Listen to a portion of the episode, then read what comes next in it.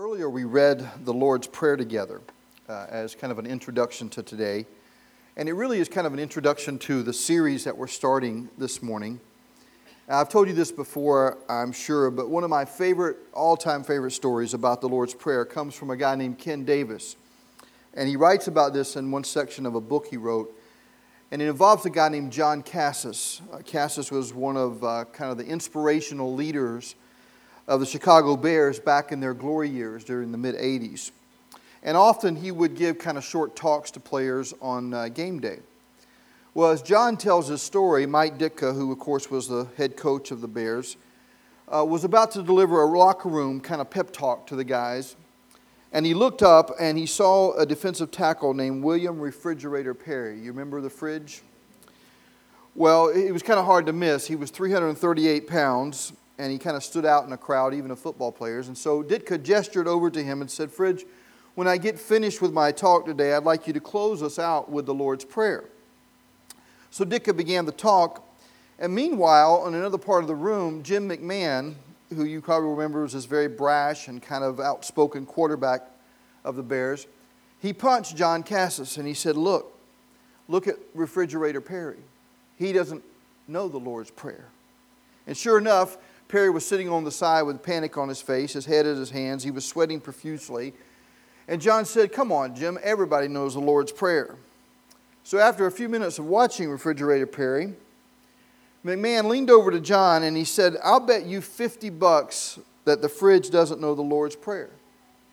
John couldn't believe this. He said, Here we are sitting in chapel betting 50 bucks on the Lord's Prayer. Well, when Ditka finished his pep talk, he asked all the men to remove their caps. He looked over at the fridge and he, bowed, he said to him, he said, Fridge, will you lead us in the Lord's Prayer?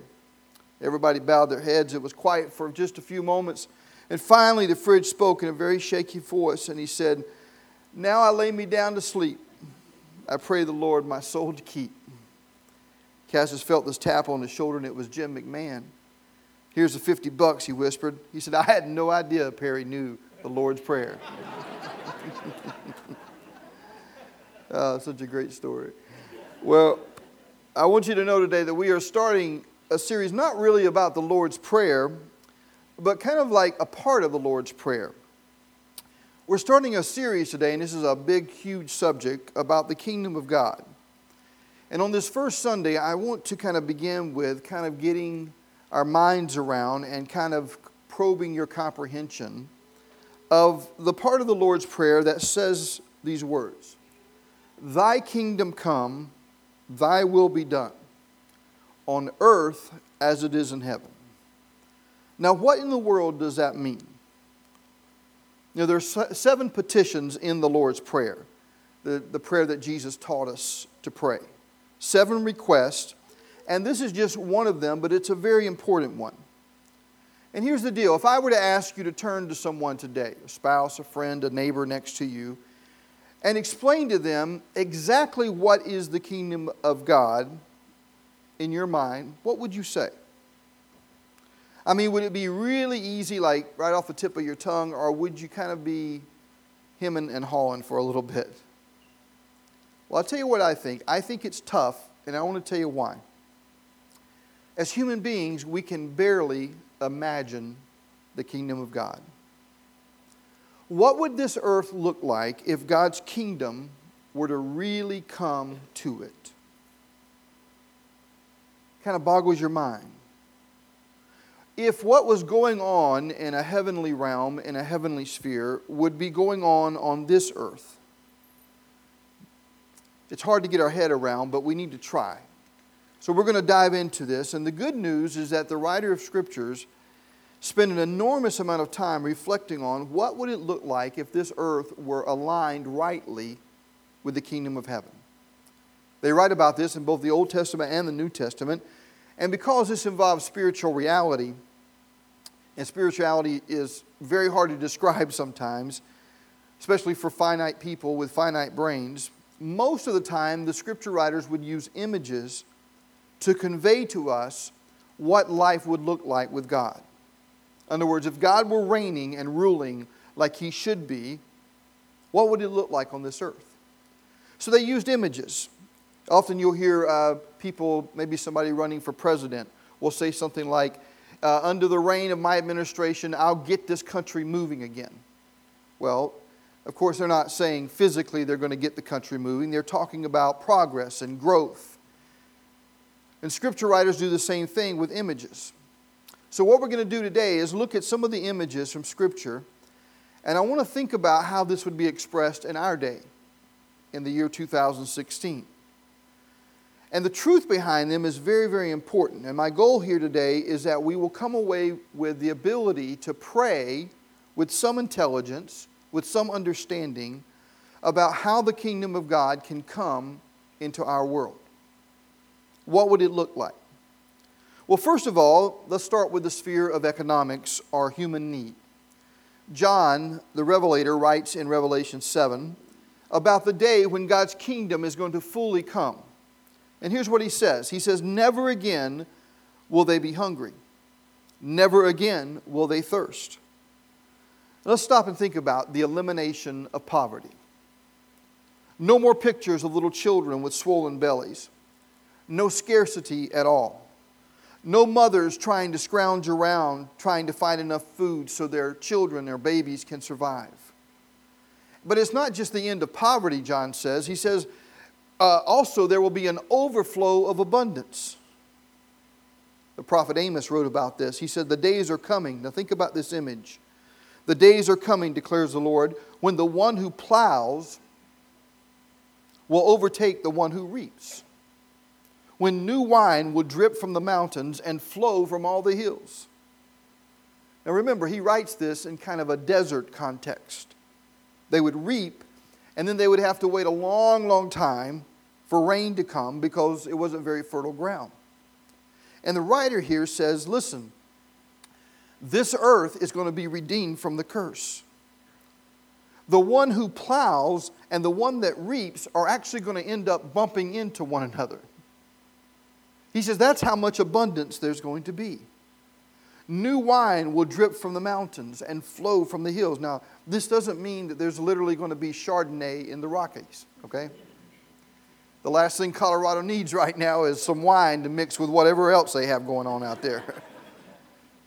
Instead, it's an image of abundance. For our day, it would be like every day the stock market will end a little higher than the day before. It's kind of like saying the bull will dwell on Wall Street forever and the bear will visit it no more. Little children in Africa will have carpeted bedrooms and private baths. The jobless rate will go down to zero, and everybody will get up on Monday morning and love what they do for a living. Think about that. Then there's a sphere of politics. In our history, the human history, mostly, let's be honest, it's about conflict. Isaiah says these He says, God will judge between the nations and will settle disputes for many people. They will beat their swords into plowshares and their spears into pruning hooks. Nations will not take up sword against nation, nor will they train for war anymore. Think about this there will be peace and no more enemies. They'll beat their swords into plowshares.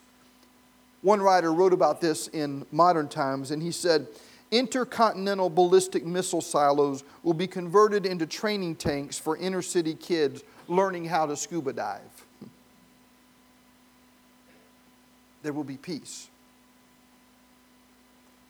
Isaiah says, The wolf will lie down with the lamb. Infants will play near the hole of the cobra, and young children will put their hands into the viper's nest. They will neither harm nor destroy on all my holy mountain. Do you understand? The writers are trying to convey to us a world where peace peace will finally come. Listen, Democrats and Republicans will talk good about one another. Donald Trump and Hillary Clinton's families will go on vacation together. The lion will lay down with the lamb. The dog will make peace with the rabbit. And the cat will disappear from the face of the earth. I'm kidding. I'm totally kidding.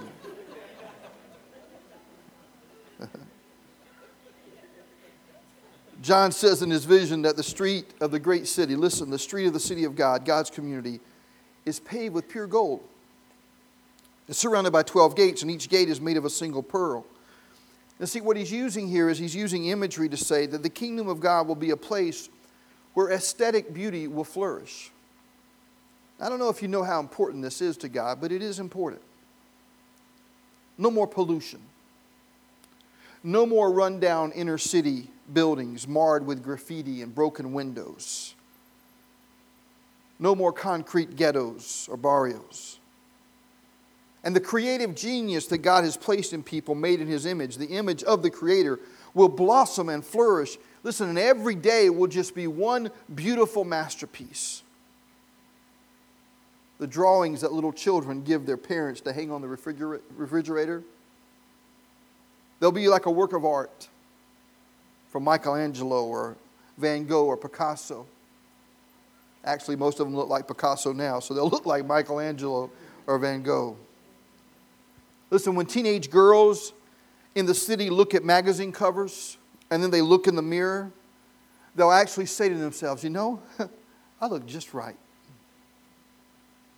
Because society will then have learned to celebrate the beauty that God sees when He looks at human beings made in His image, and every single one of them, regardless of their shape or their size or their color, they will look in the mirror and they'll say, I look just right. And then the Bible says something interesting. And boy, do we need to hear this. It says the kingdom of God will be a place of no more fear. John put it like this in Revelation. He said, On no day will its gates ever be shut because there's no night there. Now, in biblical times, of course, they didn't have electricity. But night was a time of darkness. It was a time of vulnerability. It was a time when crimes were committed. It was a time of fear. And in the kingdom of God, the writers say that'll be over. No more locked doors, no gated communities, no security systems. You won't have to lose your keys because there won't be any need for keys. Police cars will actually pull people over, but now they'll commend them for their good deeds. When they say, Do you know why I pulled you over? It'll be because they'll be passing out citations for courtesy among drivers. Think about this. What would it be like to live in a world of no fear? I don't know in my lifetime, certainly since World War II, if we've ever lived in a time when people are more fearful. And the people we see every day on TV, the people that tell us what's going on in the world, seem to be driven by this need to scare us more and more.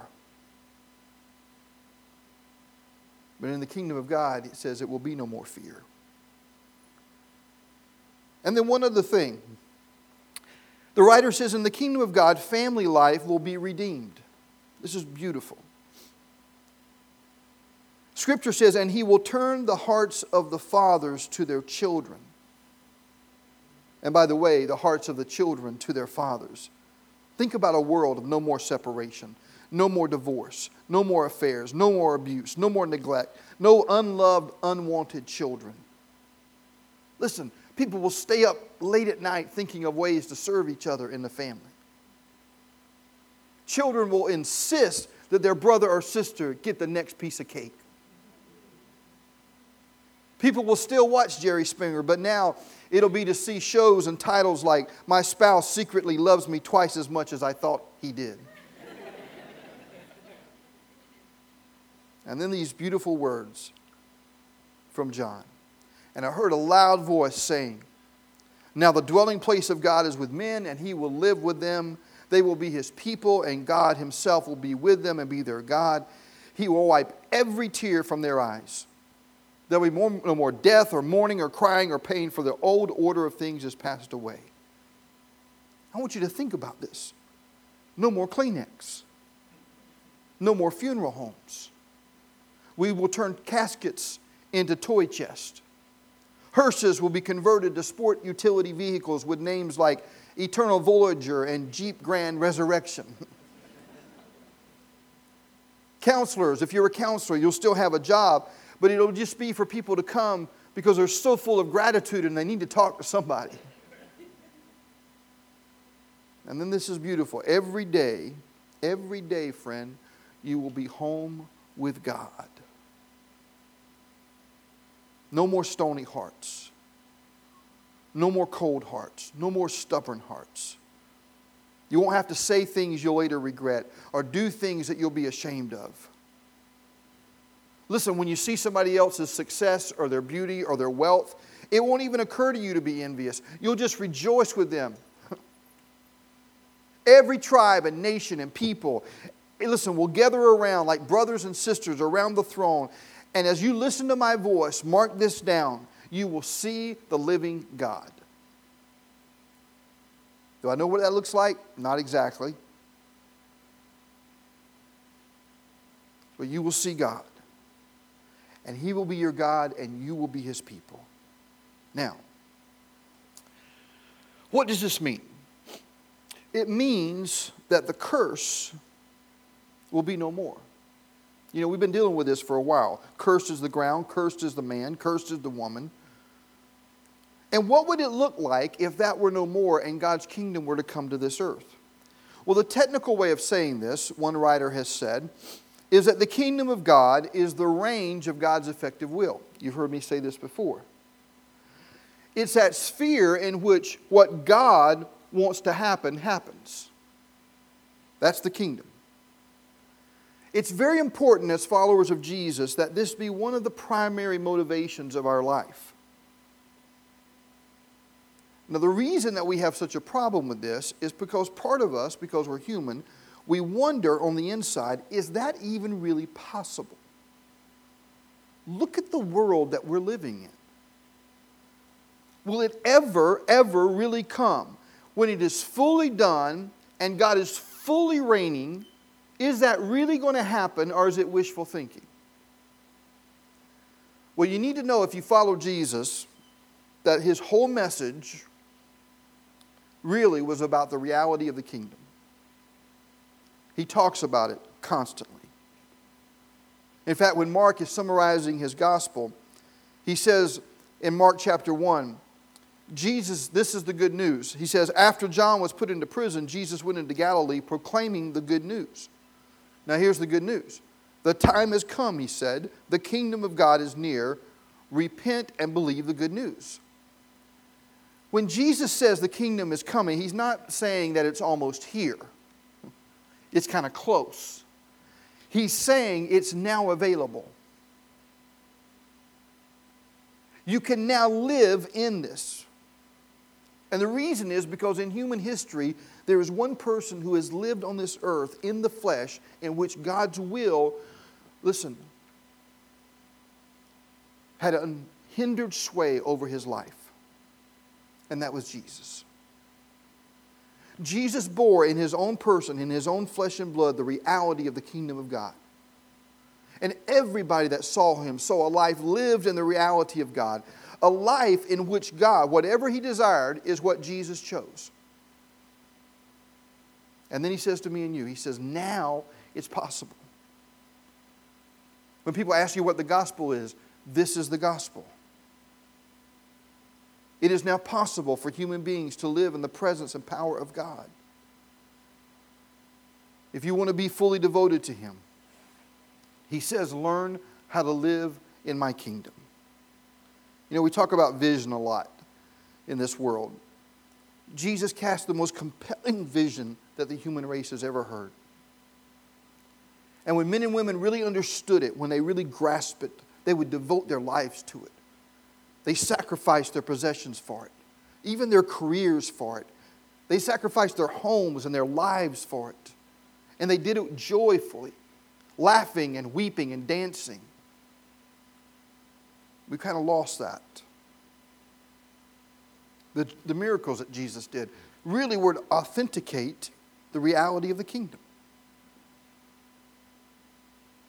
You know, one day, friends, there will be no more kingdoms. See, one of the reasons that we're so surprised by the coming of the kingdom, especially in Jesus' day, is that there were still other kingdoms. Think about this Caesar had a kingdom, kingdoms of different countries, kingdoms of different economic powers. And even in our day, we have people who have their own little kingdoms, many of which are opposed to God. But one day, there will be a kingdom, God's kingdom. And we are going to experience it in all of its fullness. This is why the writers couldn't get enough of writing about it. Now, the question for today is, and we'll kind of end with this how will the kingdom come in our world? How will this sorry, fallen world that we live in get straightened out? Now, I want to let you know this morning how I think it won't be done. First of all, I don't think it will be done through human power. If you notice, revolutions have come and revolutions have gone. Governments get overthrown, and still people go on hating each other. Think about it. War is still breaking out. Sometimes, sometimes people think, you know what? If we could just get enough economic growth, a rising tide will just kind of lift all boats. Hasn't happened yet. Sometimes people think it's a political deal. Oddly enough, and this is kind of crazy, but sometimes even church people think, you know what? If we could just get our guy or our gal elected, and it's the weirdest thing. So far, the kingdom has not arrived on Air Force One. Personal opinion, I don't think it ever will. So, how will the kingdom come? Amazingly, it starts with prayer. We, followers of Jesus, just begin praying, Your kingdom come. You know, I mentioned at the beginning that in the Lord's Prayer there's seven requests. and you can kind of divide those into two kind of categories. The first three responses are what are called you petitions. And you remember this Your name be hallowed, your kingdom come, your will be done. Then the next four, kind of a second category, are the us petitions. Give us this day our daily bread. Forgive us our debts. Lead us not into temptation. Deliver us from the evil one. Well, the first three petitions really are about the kingdom. We're talking about the second one, Thy kingdom come. The one before it and the one after it is kind of cool. It kind of explains what takes place in the kingdom. In other words, the kingdom is the place where God's name is hallowed, and the kingdom is the place where God's will is followed. The kingdom is that place where people shamelessly adore and love God, and they're see and they're, and they're, and they're rather freed from sin, so they cease doing the things that God doesn't want them to do. So the kingdom is His name is hallowed, and what? His will is followed. So here's the deal. He wants us to become kingdom prayers. I'll tell you about one lady. An amazing woman. Just outside the capital of Ethiopia, this woman began to follow Christ actually at a fairly old age. And in this story, they described her now very old. She was blind, illiterate, desperately poor, but she had one secret, and that is she prayed like nobody's business. She had two books in her house. One was a Bible in English, and the other one was a Bible in Amharic which is the national language in Ethiopia. And people would travel, listen to this, sometimes hours just on foot, just so they could go and they could hear this poverty stricken, blind, illiterate woman read the Bible. Now, this is what I'm trying to say, friends, and you can decide whether you believe this or not. From an eternal perspective, viewed 5 billion or trillion years from now, the sincere prayer of a blind, illiterate peasant woman who was connected to the kingdom of God, asking for it to come on a daily basis, will have a greater impact on human history than all the maneuverings of Caesar and Napoleon and a thousand other little giants who grabbed for power but never ever bent their knee one time to pray this prayer. 10 billion years from now, it will be a blind, illiterate peasant woman in Ethiopia who makes history. Now, you decide if you believe that or not. But that's what Jesus' kingdom is all about. The kingdom, Jesus says, is the one thing that will save this world. So we need to pray about it, and we need to pray for it. We're going to try during this series to consistently pray for the kingdom to come. And as we close today, I want to tell you one story about a kingdom prayer. A guy by the name of Doug. Doug has a very unique ministry in Washington, D.C. He's involved with people in government and politics. And a long time ago, he hooked up with a guy named Bob. Bob was insurance. He wasn't really connected to anybody in D.C. as far as power or money. But Bob was a very ordinary guy, except he became a Christian, a Christ follower. And he started meeting with Doug on a regular basis. They would meet for breakfast or lunch, and they'd talk about what it means to be a follower of Jesus. And in their studies one day, they came to this place where Jesus was talking about prayer. And Doug, who didn't know much about Christianity, said to Bob, Bob, is that true? Like, can you really pray for stuff and prayers get answered? And Bob says, Well, it is. You have to understand it's not like, you know, a blank check where God gives you anything that you want anytime that you want. But there are times that He leads you and He prompts you. And, you know, if you're praying with pure motives and according to God's will, a lot of times prayers, yeah, they are, they are answered. So Doug says, Man, that's awesome. He said, I got to try that. And Bob said, What do you want to pray for, Doug? We'll pray. Doug says, I think I'm going to pray for Africa. And Bob says, Well, that's a big, big target. Why don't we narrow that down a little bit? Doug said, Okay, I'm going to pray for the country of Kenya. Bob said, Well, do you know anybody in Kenya? He said, Nope. Ever been there? Nope. I just want to pray for Kenya. so Bob made an arrangement with Doug. He said, Here's the deal you pray for Kenya every day for 30 days. If nothing remarkable happens, like if God doesn't get involved in your prayers, at the end of 30 days, I'm going to give you $500. If something remarkable happens, then you have to pay me 500. Now, let me just say this this is an extremely unusual prayer arrangement. Don't any of you ask me to do it, okay? Very weird, okay? Anyway, for fun, Doug did this with Bob. Doug began to pray every day, but nothing happened. And then one evening, he was at a banquet dinner. And as they were eating dinner, they were talking around the table, and one of the women mentioned that she worked with a medical orphanage, the largest of its kind in Kenya. All of a sudden, Doug came to life. He started peppering her with question after question after question. She said, Have you ever been to my country? No. Why are you so interested? Do you know anybody there? No. How come you care so much about this? He says, Well, I'm trying to win $500. he said, No, really. He said, I'd love to come to your country, see the facility. So he flew over to Kenya and he toured it and he was staggered by the need, by the poverty. Doug came back to the U.S. and he didn't know what to do, so he just kept praying. He finally sensed the leading and he started writing to pharmaceutical companies. He didn't know what he was doing, but he wanted to be used. So he prayed about it and he expected God to do something. He wrote to these companies, and this is what he said He said, Listen, these people have nothing. I know that you have thousands of supplies that go unused. You have to get rid of them. So listen, why don't you start sending them to Kenya?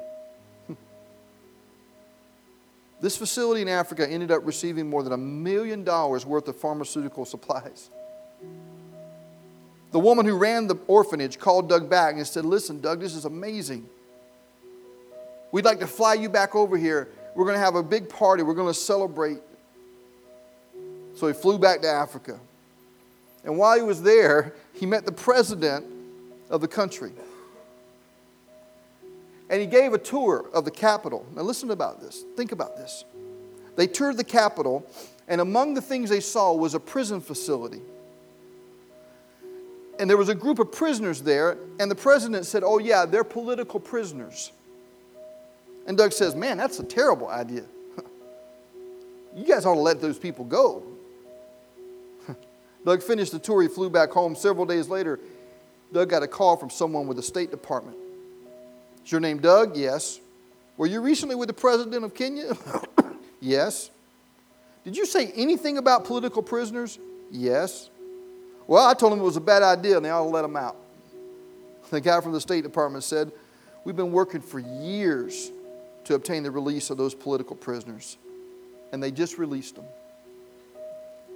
them. Several months later, that same president called Doug up and said, Listen, we've had some unrest here. I'm shuffling my cabinet. I'd like you to come and spend three days in prayer with me.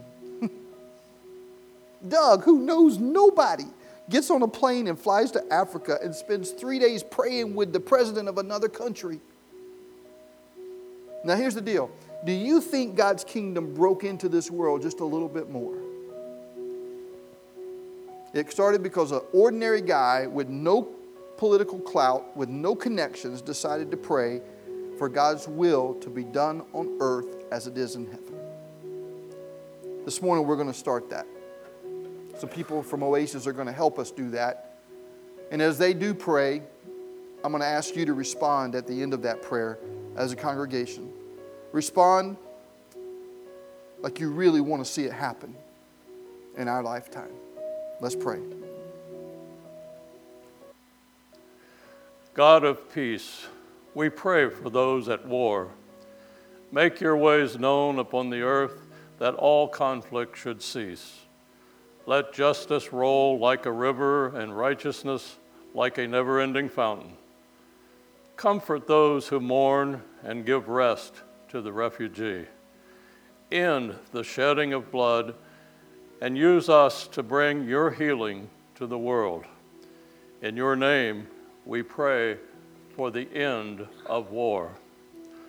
Lord, let your kingdom come. God of love, we pray for the fearful. Cover them in your love. Give peace to those who are troubled and speak comfort to those who live without hope. Teach us, your church, to represent your perfect love that casts out all fear.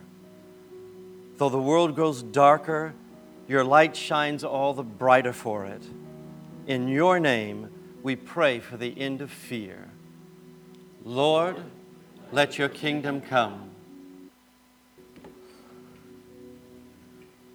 Let's pray. Lord, that is our prayer on this first Sunday in this series that your kingdom would come, your will be done.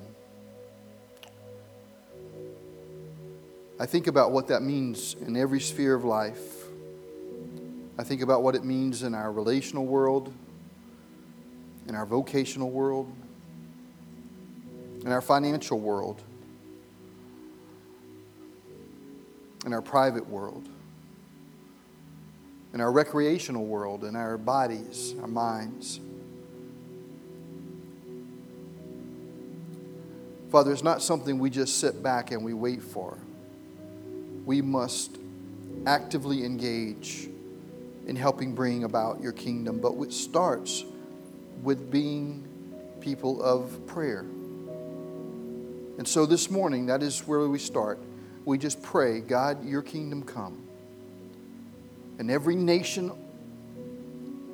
and every kingdom on this earth, we pray that your, your heavenly kingdom would break through. In our country, where there is division and strife, so much rhetoric and finger pointing, may your kingdom break through. May we learn to listen to each other, trust each other, think the best about each other. I pray again, God, your kingdom would come. And through this series, may we become kingdom minded, kingdom bearers as we follow your Son. In Christ's name I pray. Amen. Amen.